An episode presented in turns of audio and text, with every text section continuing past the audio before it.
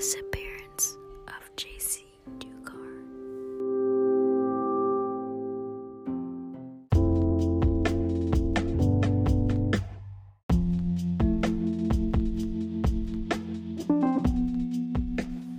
Hello, my name is Allison Laredo. I am a sophomore at Klein Cain. Um, I like to listen to music, sleep, or like take naps because I literally just woke up from one. Um, and I like to play with my dogs.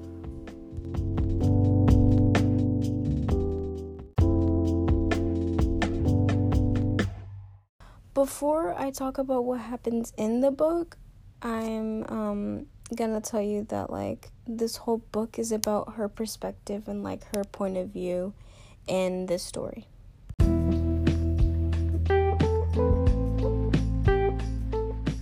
So, in the beginning, she wakes up and she decides on what to wear for the day, and then she goes to breakfast and she she tries to convince her mom to get a dog while um, her pet at the time um, is a black Manx, which is a cat, and it's named it's named Monkey, and she brings up how her parents gave her a key to an apartment they had at the time, and then how it was her very first time in um, walking from the school um, to her house by herself.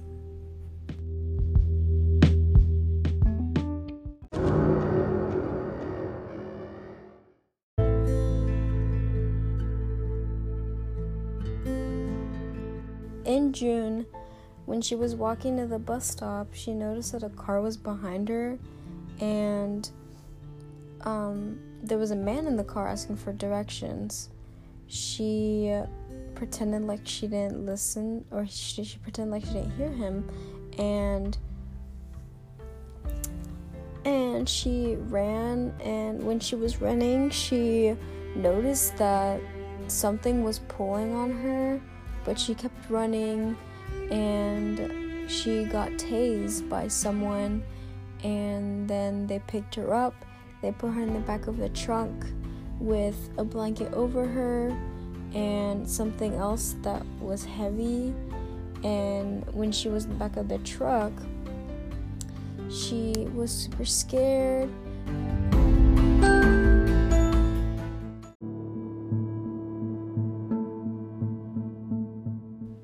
She talks about how it's been living in the place that she's kidnapped in and what she does with other people who are involved with her kidnapping. Um, and in the end, it talks about how she persevered through all of that and how it influenced her life and um and just how she th- sees things with her family and herself.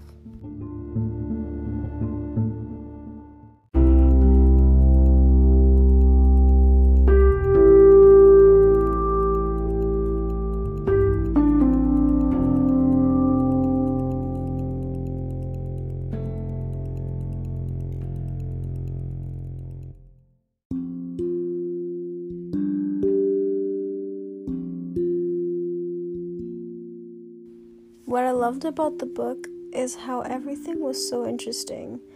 Like, she grabs your attention, and it's like you read the climax at every page, which is amazing.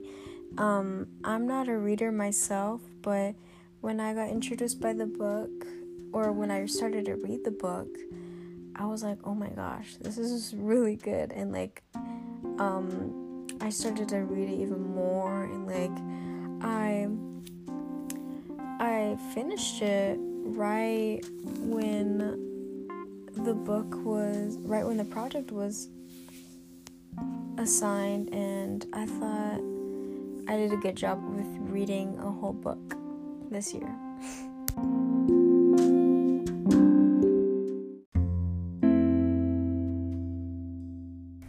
Um, so the author who wrote this is 30 years old.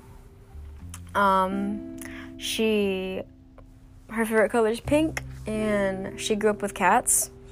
Um, one quote um, that stood out was when she was talking about the kidnapping slash abduction. Um, it's on page 50 and it says, People who hate waste so much of their life hating that they miss out on all the other stuff out here. I do not choose to live my life that way.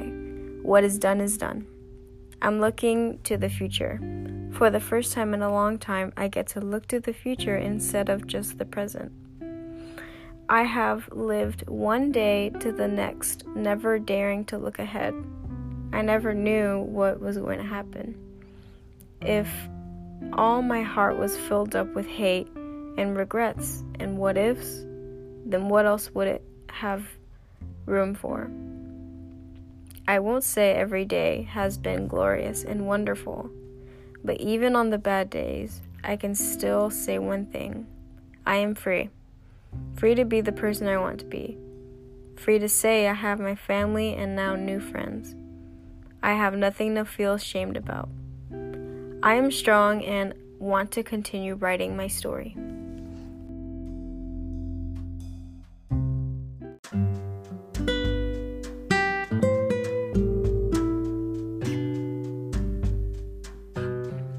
Led me into reading this book is that I find cases like this interesting, and I've never really read anything that includes the person who was abducted. Um, also, it was like an awareness month that like involved with like the book and like abduction. Um, uh, there's a book that follows a stolen life. Um, it's a memoir by the same author, and she talks about her life as a mom and how she gets to experience teenager things. It's called Freedom.